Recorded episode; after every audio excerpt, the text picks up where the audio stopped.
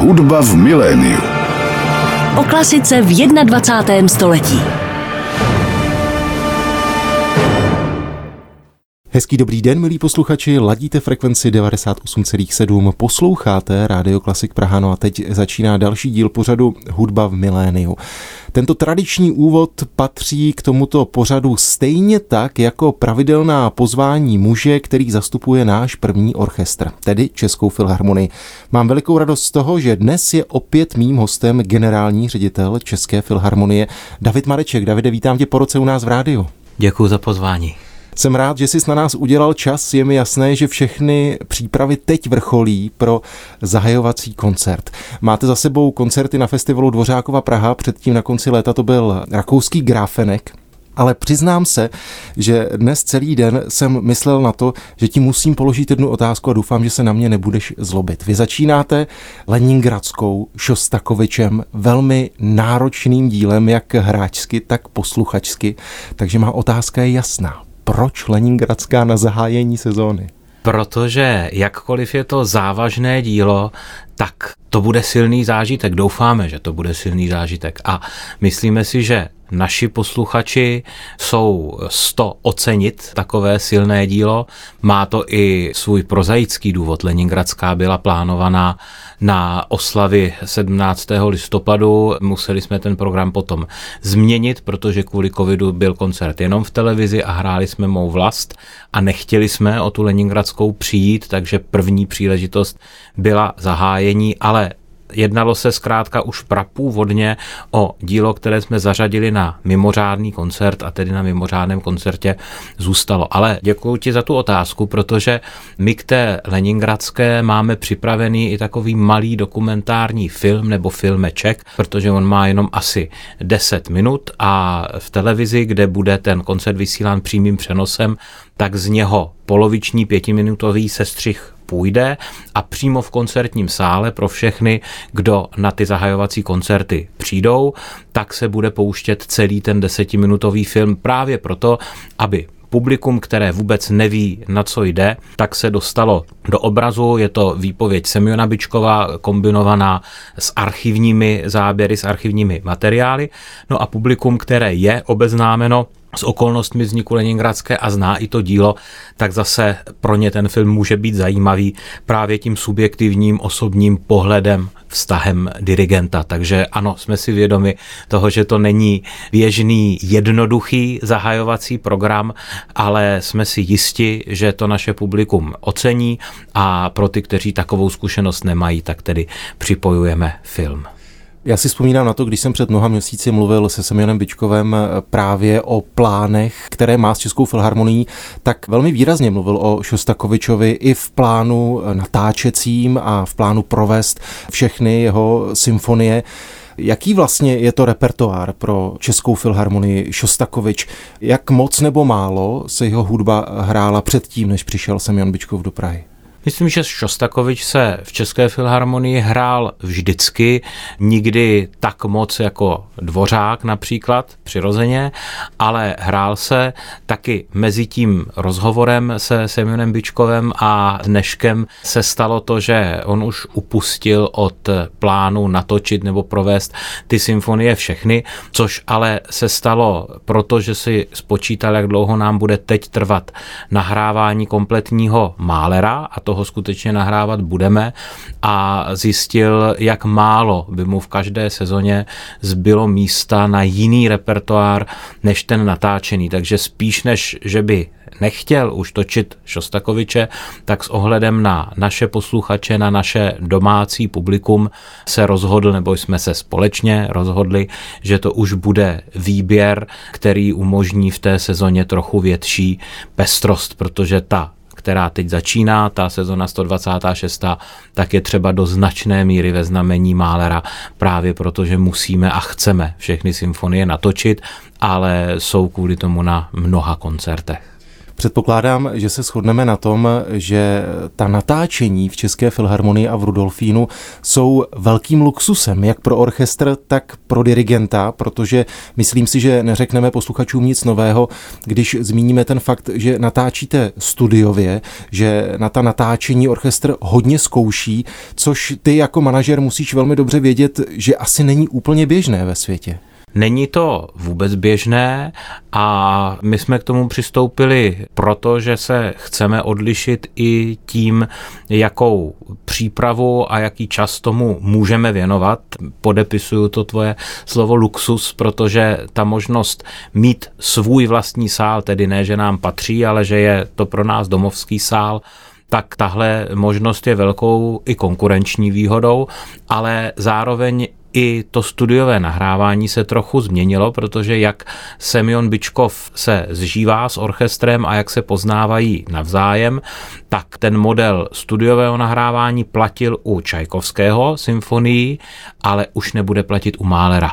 To znamená, že některé Málerovy symfonie budeme točit studiově, ale většinu budeme točit na koncertech, kde přidáme ty takzvané opravné frekvence, kterých ale bude dost. To znamená, že bude stále hodně času po těch živých koncertech ještě natočit všechno, co si hudebníci budou představovat jinak, nebo to, na čem ještě budou chtít pracovat ale základ bude vždycky pořízený na koncertech, takže to je taky změna oproti Čajkovskému. Ale luxus v podobě dost velkého času, ten pořád zůstává. Když se zastavíme u toho Málera, vlastně Filharmonie za stolik těch málerovských kompletů nemá. Když odmyslím některé nahrávky, které vznikly pro Japonsko, tak v rámci toho euroatlantického prostoru jich zase tolik není. Je to v rámci euroatlantického prostoru my máme jenom komplet s Václavem Neumannem a to je ten, na který navazujeme, protože za myšlenkou nahrát tady ty komplety, které začaly Dvořákem s Jiřím Bělohlávkem a pak pokračovali Čajkovským se Simonem Bičkovem, tak za touhle myšlenkou stál jeden jediný důvod a to bylo profilovat Filharmonii jako mezinárodní špičkový orchestr. To znamená začít od Dvořáka, který je nám vlastní, ale potom vystoupit z toho českého repertoáru, což jsme učinili Čajkovským ale zároveň při tom vystoupení se držet tradice, kterou Filharmonie má. A Mahler, ačkoliv tedy oficiálně rakouský skladatel, tak v české tradici pevně zakotven je a právě díky kompletu s Václavem Neumannem, který tehdy získal i řadu ocenění, tak je součástí taky tradice České filharmonie. Takže se snažíme a chceme na tu tradici navazovat, ale rozvíjet ji směrem do světa tak, aby byla Filharmonie vnímaná jako špičkový český reprezentant, ale takový reprezentant hudby, který může hrát jak ty naše autory, tak významné autory světové, kde se dostane do konkurence opravdu s těmi nejlepšími orchestry. Když se ještě zastavíme o osobnosti Semena Bičkova a dali bychom si za cíl představit jeho koncerty té začínající sezóny, tak stihne vůbec něco jiného než toho Málera? Stihne toho naštěstí poměrně dost. Na začátku sezony to tak vypadat nebude, protože tam bude devátá Málerova symfonie a první Málerova symfonie na mimořádném koncertě a poměrně brzo taky pátá Málerova symfonie ale určitě tady nestihnu vyjmenovat všechno, nicméně rozhodně si vzpomenu na Svěcení jara, což je taky ikonické dílo, které Semyon Bičkov provede, symfonické tance Sergeje Rachmaninová, ale taky třeba Brámsovu první symfonii nebo Janáčkovu glagolskou mši, tak to je takový letem světem přehled věcí, které bude Semyon Bičkov dělat a určitě jsem ještě na nějakou zapomněl. Zmínili jsme osobnost hudebního ředitele a šéf-dirigenta. Vedle jeho pozice má Česká filharmonie také pozice hlavních hostujících dirigentů. Předpokládám, že pokračují Jakub Hruša a Tomáš Netopil, ale říkám-li to správně, k ním se přidají ještě další dvě osobnosti. Ne, Jakub Hruša i Tomáš Netopil pokračují a ty dvě osobnosti, které máš na mysli, jsou spíš asi naši jeden debitant a jeden navrátivší se dirigent, k čemuž se dostanu za chviličku. U Jakuba Hruše a Tomáše Netopila bych se měl zmínit o tom, co tedy budou dělat. Oni se hodně profilují v české hudbě právě proto, aby ta česká linie zůstala stejně košatá jako za českých šéf-dirigentů. V případě Jakuba Hruši je to natáčení kompletního symfonického díla Josefa Suka, v němž budeme pokračovat epilogem v té nadcházející sezóně a Tomáš Netopil s námi provede a doufáme, že i natočí Dvořákovi legendy, ale taky třeba Bendův melodram Médea, který se ne tak často uvádí, stejně jako Jakub Hruša zase se pouští do díla Josefa Bohuslava Ferstra, takže snažíme se, nebo oba páni dirigenti se snaží kombinovat ta díla známější a díla, řekněme, objevnější a ta dvě jména, o kterých jsme tedy mluvili, ale nevyslovili je, tak jsou Franz Welser Möst, který se po úspěšném prvním hostování vrací k Filharmonii a vrací se dokonce s naším solistou, tedy s Josefem Mráčkem, který s ním zahraje Mozartův houslový koncert a dur, pardon, s Janem Mráčkem, já jsem skombinoval já Josefa Špačka a Jana Mráčka nechtěně. A ať tedy učiním spravedlnosti za dost, tak Josef Špaček zase s Jakubem Hrušou bude hrát prvního Martinů houslový koncert a Jiří Vodička provede Ravelova Cikána s Thierry Eskešem a s Alenem Antinoglu. Eh, Thierry Eskeš je tedy varhaník, který na tom večeru bude účinkovat v Sensánsovi a Alen Altinoglu je vlastně debitant u České filharmonie, byť renomovaný dirigent. Ale chci se vrátit zpátky, tedy Franz Welser Möst se vrací prací jako velká hvězda po tom prvním hostování. A debitant, říkám to trošku s úsměvem, protože už je to americká legenda, debitantem bude Michael Tilson Thomas. A to je to druhé velké jméno, které se tedy přidá do této sezony. A Michael Tilson Thomas uvede svoji verzi Coplandova Apalačského jara a potom Schubertovu velkou symfonii. A Franz Welser to ještě dlužím druhou půlku programu, bude dělat 9 Brucknera. Pokud vše stále platí podle těch materiálů, ze kterých jsem vycházel, tak ještě jeden Rakušan by se měl do Prahy vrátit, muž, kterého snad netřeba představovat českému publiku, a to je Manfred Honek.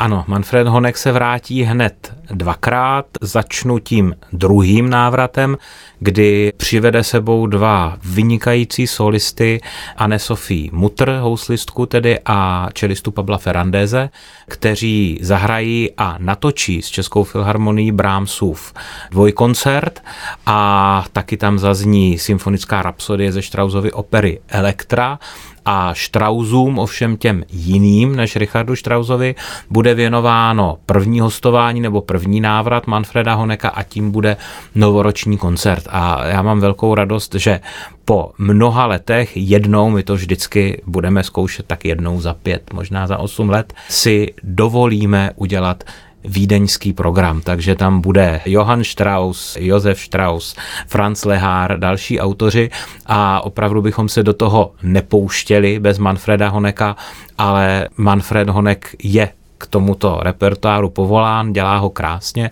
a přivede sebou ještě Katarínu Konrády, což je vynikající mladá sopranistka a ta tedy ozdobí ten novoroční koncert ještě pěveckými čísly. Posloucháte Klasik Praha, no a dnes je tedy mým hostem generální ředitel České filharmonie David Mareček. Davide, ty jsi zmínil už osobnost Anne Zofí Muter jako jedné ze solistek té začínající sezóny. Musím říci, že když jsem si přečetl ten výčet těch slavných men, tak jsem se musel pousmát, protože celá řada z nich je pravidelně hrána a slýchávána z našeho rádia. Tak z toho mám velikou radost. Napadá mě třeba jméno Bertrand Šamajů nebo Vikingur Olafsson, Vikingur Olafsson eh, postava, kterou Deutsche Grammophon staví do mnoha pozic v rámci toho světa, nejenom klasického světa, v rámci covidu udělal velmi zajímavou desku, kdy na velmi zvláštním nástroji natočil takovou svou vlastní session. Muž, který na desce skombinoval krásně impresionismus a vedle toho Ramoa. Co tento Islandian zahraje v Praze? V Praze, protože to je první hostování, tak jsme se dohodli na Mozartově koncertu C-dur. Chtěli jsme, aby to byl Mozart. Doufáme, že to tedy bude hostování první, čili nikoli v poslední. A Bertrand Šamaju bude s Filharmonií taky hrát poprvé Straussovu burlesku a když mluvíme o klavíristech, tak bych rád ještě přidal jméno Marc André Amelin, který bude hrát Gershwinův klavírní koncert a hraje ho naprosto vynikajícím způsobem. A to jsou tři jména, která jak v Praze, tak v České filharmonii moc frekventovaná nejsou, takže myslím, že budou zajímaví tito pánové pro české publikum velice. A teď musím říct to jedno jméno klavíristky, která je zároveň rezidenční umělkyní sezony a to je Yuja Wang.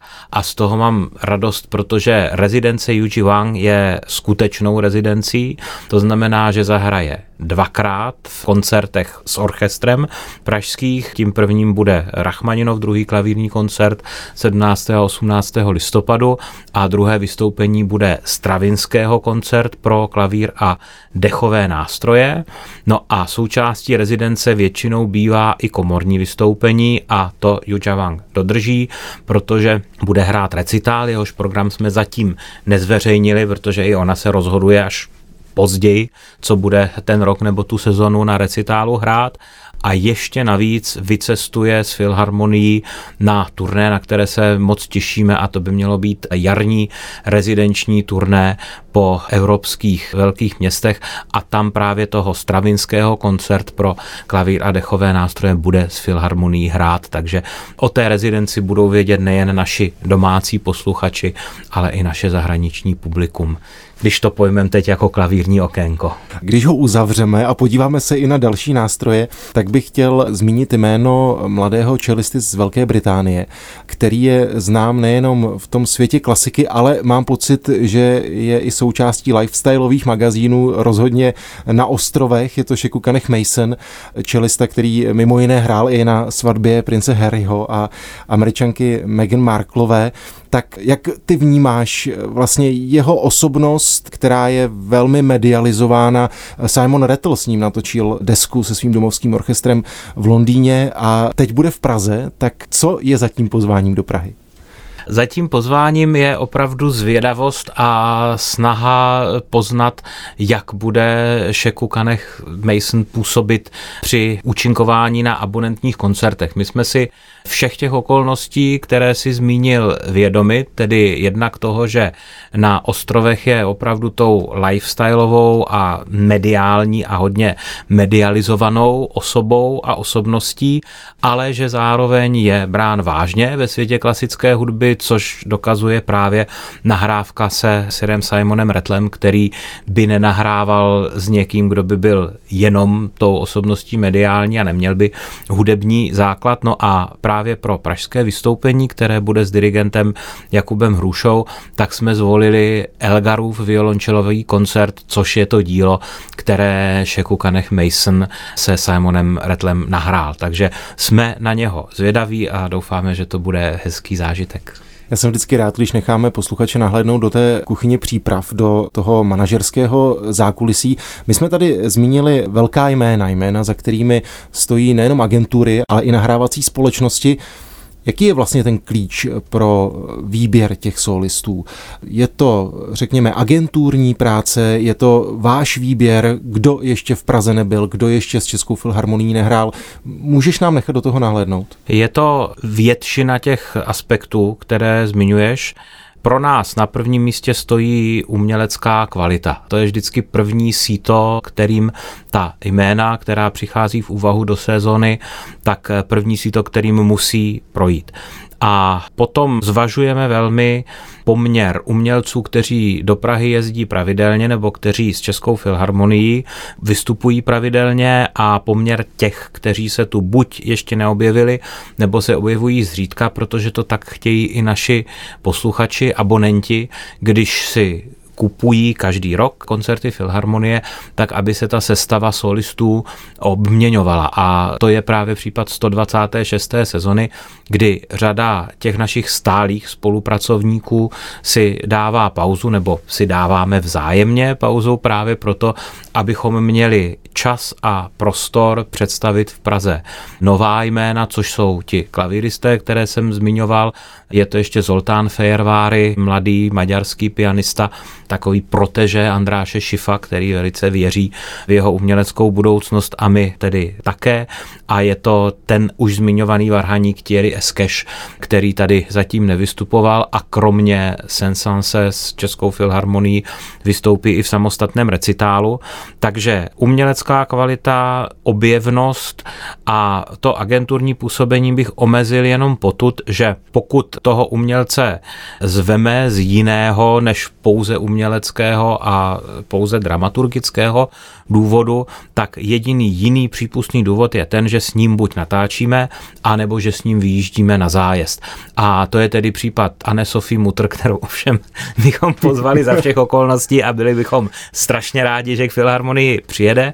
A Pabla Ferrandéze, který ačkoliv je mladší a je teprve na počátku kariéry, tak je to senzační čelista a taky jsme rádi, že tu je, ale důvodem jejich pozvání je skutečně to natáčení, protože když dáváme nahlédnout do kuchyně, tak tohle pozvání vzniklo tak, že se ozval Manfred Honek s nabídkou, že má s těmito umělci točit Brámce dvojkoncert a že by ho chtěl točit s Českou filharmonií a jestli můžeme. A my jsme byli rádi, že můžeme, protože už jsme takhle v minulosti přišli od Dvořáka, protože jsme dostali jako první nabídku točit Dvořáka s Anne Sophie Mutter, ale ne, nebylo jak to dostat do diáře a v berlínské filharmonii se to povedlo. Takže natáčení je teda ten první nedramaturgický důvod a druhý je to společné účinkování v zahraničí, což by mohl být teď případ Yuji Wang, ale není, protože to vzniklo opačně, ale často to tak děláme, že ten umělec přijede do Prahy, zahraje s námi koncert a pak s ním vyjedeme třeba do Vídně nebo do Berlína nebo třeba do Ameriky. Davide, máme za sebou sezónu, jakou máme. Před pár týdny tu seděl Per Boje Hansen, umělecký ředitel opery Národního divadla a já jsem se ho ptal na jednu věc. Když člověk sleduje vlastně ty dramaturgické počiny, ať už operních domů nebo orchestrů, tak možná v tom koncertním světě to není tak vidět, ale můžeme si všimnout toho, že slavné operní domy třeba mění dramaturgii z toho důvodu, že nahradí třeba Janáčka, který by se třeba tak dobře neprodával Nabukem. Platí to i v tom symfonickém světě? Nevím, jestli to obecně někde platí, u nás to tak není, protože naštěstí Česká filharmonie má základ svého publika v abonentním publiku. A abonentní publikum netouží v úvozovkách řečeno po Nabukovi, ale spíš po tom Janáčkovi ale jinak to nechci zlehčovat, protože je fakt, že lístky na kulturní akce se neprodávají vůbec. Je to velký problém teď, který vznikl tím, že si publikum skutečně odvyklo chodit a nevidím zatím nic hlubšího, než to, že všichni víme, že covid tady pořád je a že se lidé rozhodují na poslední chvíli, jestli někam půjdou, jednak proto, že čekají, jestli nepřijde nějaké omezení, nějaké opatření, a jednak proto, že pořád se nechtějí vystavovat nějakému většímu kontaktu.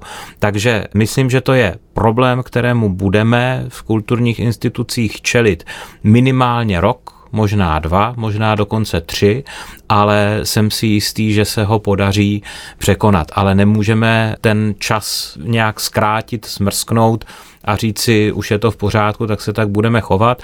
A určitě si nemyslím, že je špatně, když operní domy a nebo i symfonické orchestry takhle mění repertoár proto, aby to publikum do sálu dostali, protože hlavním cílem naším je mít publikum zpátky v sále a pokud k tomu vede cesta v úvozovkách přes Nabuka nebo přes mou vlast nebo přes Čajkovského patetickou, tak je naprosto v pořádku ji zařadit. To, že to zatím neděláme, je opravdu jen díky tomu, že máme ten posluchačský kmen stálý a nemusíme lovit posluchače na každý koncert zvlášť. Kdybychom to tak dělali, tak si myslím, že můžeme taky sáhnout ke změně dramaturgie. Ty jsi zmínil abonenty. Proměnily se nějak jejich řady po covidu? Nijak výrazně. Zatím jsme v prodeji abonentních vstupenek níže, než tomu bylo v předchozích letech, ale jsme zhruba na úrovni roku 2017 nebo 2018. To znamená, že pořád jsme na tom relativně dobře. Na Klasik Praha je tedy dnes mým hostem generální ředitel České filharmonie David Mareček. Davide, my jsme zmínili jméno rezidenční umělkyně, klavíristky Yuji Wang. Zmínil si ten fakt, že zahraje i recitál. Bude to v rámci Českého spolku pro komorní hudbu instituce, která je vlastně o rok starší než Česká filharmonie? Ano, bude to v rámci Českého spolku pro komorní hudbu a dá se říct, že to bude první recitálová řada. My jsme ji schválně výjimuli z těch velkých řad ve Dvořákově síni, protože posláním Českého spolku pro komorní hudbu, jak říká ten název, je skutečně hudba komorní, čili pokud možno trochu větší seskupení než jednotlivec nebo duo, takže v těch hlavních řadách jsou potom kvarteta, kvinteta, tria a tak dále ale zároveň jsme nechtěli posluchače ochudit o možnost slyšet vynikající recitály a tu první recitálovou řadu připravil dramaturg spolku Radek Křižanovský už pro uplynulou sezonu, která ovšem se nekonala z pochopitelných důvodů a tak ta sezona, která bude, zřejmě se stane, doufáme, že se stane premiérou té recitálové řady a v tomhle smyslu funguje, myslím, výběr umělců docela reprezentativně. Zahájí ji Frank Petr Zimmermann, vynikající houslista a častý host České filharmonie a milovník české hudby. V tomhle případě ale bude hrát sonáty nebo výběr ze sonát Ludwiga van Beethovena s pianistou Martinem Helmchenem. Pak tam bude pěvecký recitál Geralda Finleyho, který byl hostem úplně prvního koncertu Jiřího Bělohlávka, když otvíral tu svou sezonu po návratu, tak Gerald Finley tam zpíval jako solista a české barvy bude reprezentovat Josef Špaček spolu ale s italským skvělým pianistou Federikem Kolim, kterého mohli slyšet posluchači na Severní Moravě, protože bývá hostem Ostravské filharmonie a teď měl nedávno i eh, recitál a do čtvrtice tedy je to ta zmiňovaná Yujavang. Takže je to čtyřkoncertní recitálová řada a doufáme, že se ujme a že se bude líbit.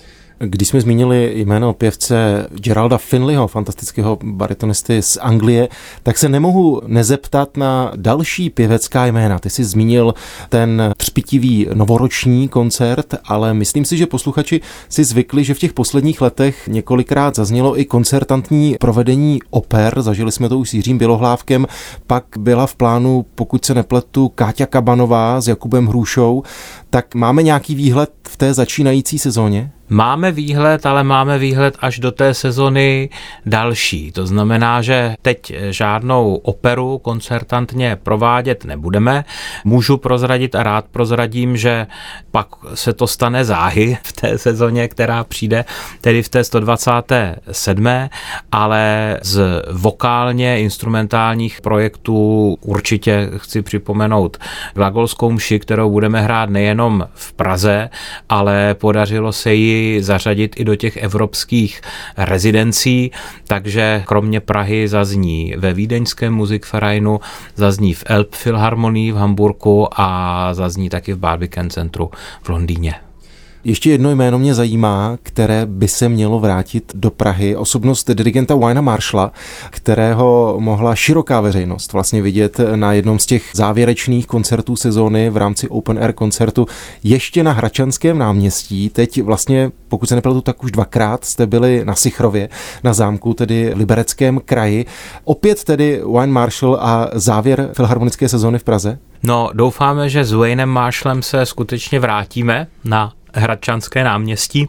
A tady, i kdybych chtěl něco prozradit k programu, tak bych nemohl, protože na něm teprve pracujeme, ale osobnost Wayna Marshalla už trochu předjímá, že to bude nějaké spojení klasické hudby a jazzových vlivů, protože Wayne Marshall je, kromě toho, že diriguje, je to vynikající varhaník a špičkový improvizátor, jeden z nejlepších, co jsem viděl, takže prozradím tolik, že se pokusíme ukázat a představit Wayna Marshalla ve více polohách uměleckých, tedy nejen v té dirigentské a že to, jak už jsem říkal, bude koncert, který bude spojovat prvky klasické a jazzové a jak bude přesně vypadat, tak to odtajníme, myslím, někdy na přelomu roku nebo na začátku tedy toho roku příštího 2022. Davide, ty jsi vyjmenoval už pár evropských metropolí, kam v rámci zájezdů té letošní sezóny orchestr vyjede. My jsme byli zvyklí slýchávat v tomto pořadu, když si mluvil o tom, jak orchestr střídá Japonsko, Čínu, Ameriku. Vzpomínám si na to, když si už snad právě před rokem mluvil o tom, že kvůli covidu bylo zrušené turné v Americe, měli se hrát v Los Angeles, tak myslím si, že zájezdy jsou velmi častým a ožehavým tématem manažerských debat v České filharmonii. Zájezdy jsou teď z velké většiny opravdu zrušené. Všechno, co není v Evropě, tak jsme byli nuceni zrušit, protože pořadatelé buď už předem řekli, že to nezvládnou, nebo z těch pořadatelů, kteří byli v plánu, tak zbylo tak málo koncertních sálů v zámoří, že ten zájezd nešel uskutečnit a opravdu japonské turné, na které jsme se nesmírně těšili na podzim a které patří k filharmonické tradici od nepaměti, kdy jezdí každý lichý rok filharmonie do Japonska, tak letos skutečně do toho Japonska nevycestuje a stejně tak nám odpadlo turné do Číny a na Tajvan, které bylo v plánu a zůstala nám v úvozovkách jenom, protože to je turné krásné, ale množstevně musím říct jenom Evropa a to je opravdu to, co jsem vyjmenoval. To znamená Vídeň, Berlín, Hamburg a Londýn. To je to turné, které zůstává a všechno ostatní je z té sezony pryč. Byli jsme tedy v Grafenegu a budeme cestovat po českých městech, čemuž jsme rádi. Chystáme nový projekt na podzim v listopadu v Karlových Varech, kde budeme hrát v divadle s Jakubem Hrůšou a se čelistou Kianem Zoltánem. Chystáme se do Příbramy, chystáme se tedy, jak už jsem říkal, na Smetanovu Litomyšl a myslím si, že to je obrázek, který bude častější a myslím si, že to je dobře, že my jsme spíš měli problém přijímat nabídky v České republice a na Slovensku z časových důvodů, a tím, že teď některé ty velké zájezdy nebudou, tak budeme moct hrát trošku víc doma. A ekonomicky to zase žádná katastrofa není, protože je známo, že část zájezdu je výdělečná, což tedy bohužel je většinou ta Ázie, takže tím teď postižení budeme ale část zájezdu je třeba naopak dotovat, což zase bývá Amerika, takže je to skoro, je mě žinantní to říct, ale tím, že některý ten zájezd na něj neodcestujeme, tak se prostředky spíš uspoří, než že bychom na tom tratili, ale to, co je ztráta zásadní, je skutečně pak ta ztráta reputační, protože dlouhodobě, když orchestr nevýjíždí a nemá možnost působit mezinárodně, tak ta jeho síla tím ubývá a doufáme, že se to zase vrátí, nemyslím nutně do normálu, protože ten normál může být jiný, může to znamenat, že budeme jezdit méně často, na delší dobu, ale nějaká forma cestování je potřebná, protože i v době, kdy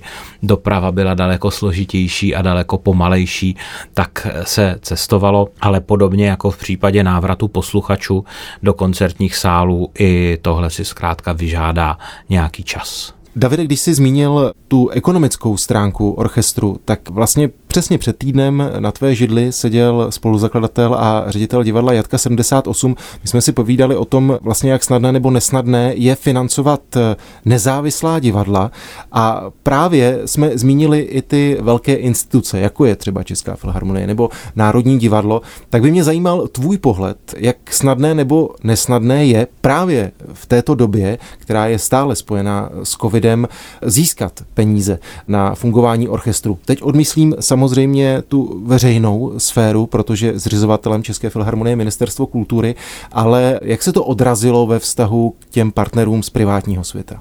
Ve vztahu k partnerům se to promítlo, protože někteří partneři byli nuceni snížit podporu, někteří nám zůstali v plném rozsahu a velice složitě se schání noví partneři, protože každý se bojí a i ti, kteří by si to mohli dovolit, tak jsou opatrní a vyčkávají. Mluvili jsme tady o vstupenkách, což je taky zásadní příjem jak pro nás, tak pro ty nezávislé.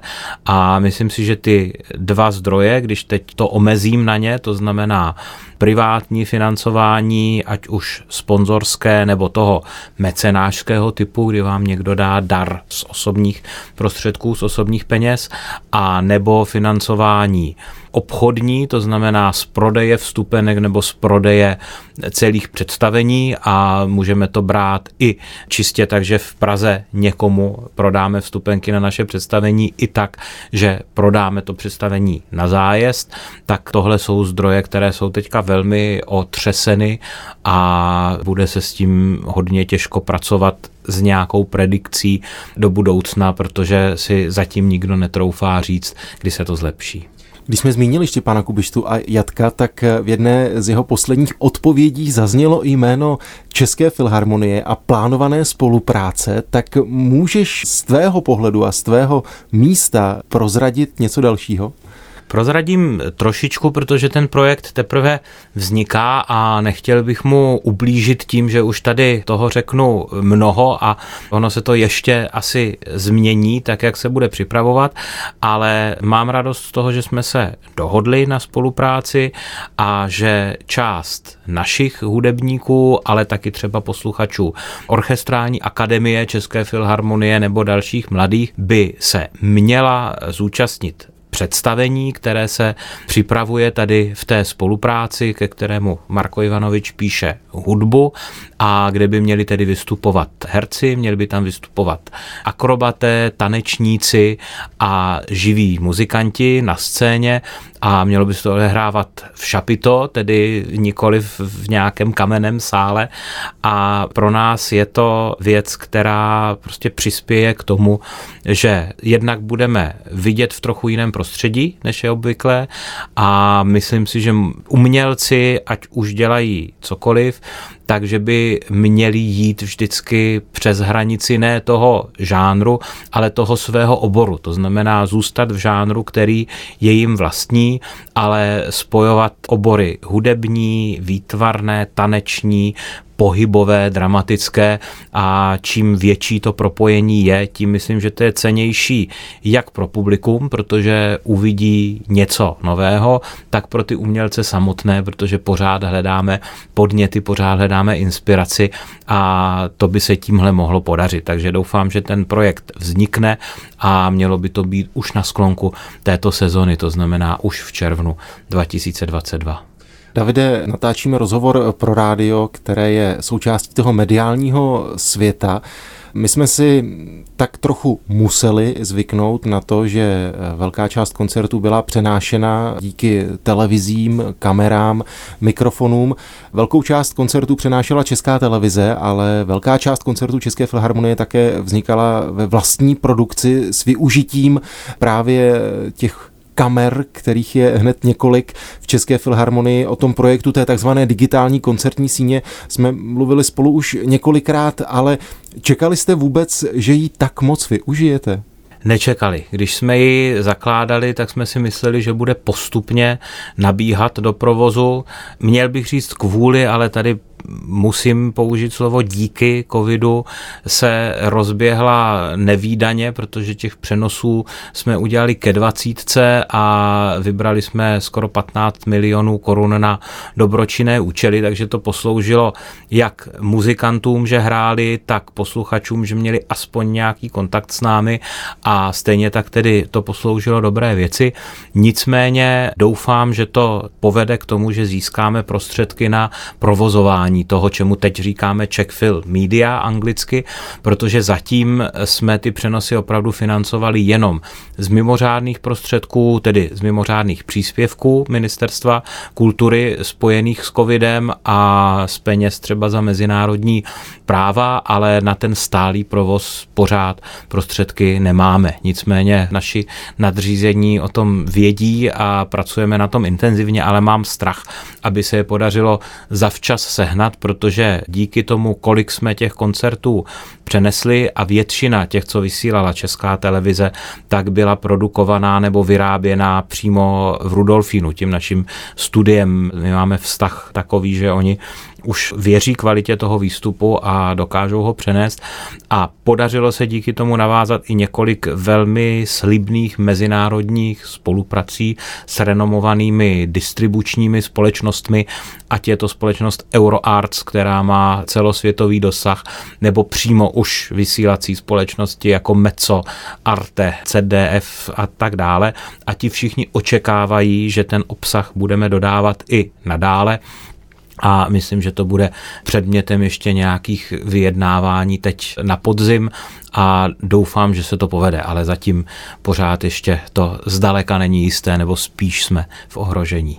Davide, zmínili jsme fakt, že publika je o trochu méně, ale mám pocit, a vždycky mi to dělá nesmírnou radost, to jsou edukativní aktivity České filharmonie. Jak s těmi to bude vypadat? Protože byli jsme zvyklí a vzpomínám si na to, když Petr Kadlec mi tu výjmenovával ty stovky těch akcí, které se každý den v Rudolfínu děly, tak omezil to nebo omezuje to, ten přítomný čas je důležitý, omezuje to teď covid nebo vše běží v Rudolfínu, jako jsme byli zvyklí? V případě edukací není k zásadnímu omezení důvod, protože edukace fungují na krátkodobějším půdorysu plánování a tím, že jsou do značné míry využívány školami nebo tedy žáky, studenty, tak se dají plánovat víceméně z měsíce na měsíc a nemůžu tím pádem říct, jak to dopadne. Záleží na tom, jak se bude rok a sezona vyvíjet, ale k nějakému zásadnímu většímu omezení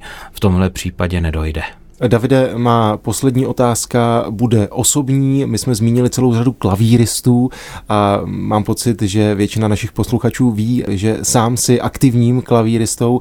Zbývá čas na to nejenom hrát na koncertech, ale cvičit? Zbývá nějaký čas na cvičení, protože každý by měl mít čas na svého koníčka a pro mě to teď koníčkem je v tom smyslu, kolik tomu můžu věnovat a taky se podařilo už po pár letech vylaďování najít ten správný časový rytmus, to znamená, že já když aktivně chci něco hrát, tak to zařazuju většinou na léto, to znamená na dobu, kdy Filharmonie má volno, má těch pět týdnů dovolené a naštěstí v té době ale probíhají letní festivaly a kulturní život se nezastaví, takže většinu svých aktivit, které mám v oblasti klavírní, nebo komorní tedy, tak ty směřuju na léto a tím pádem ta příprava, když se rozloží v podstatě na celý rok, tak se docela dobře dá spojit s tou manažerskou prací.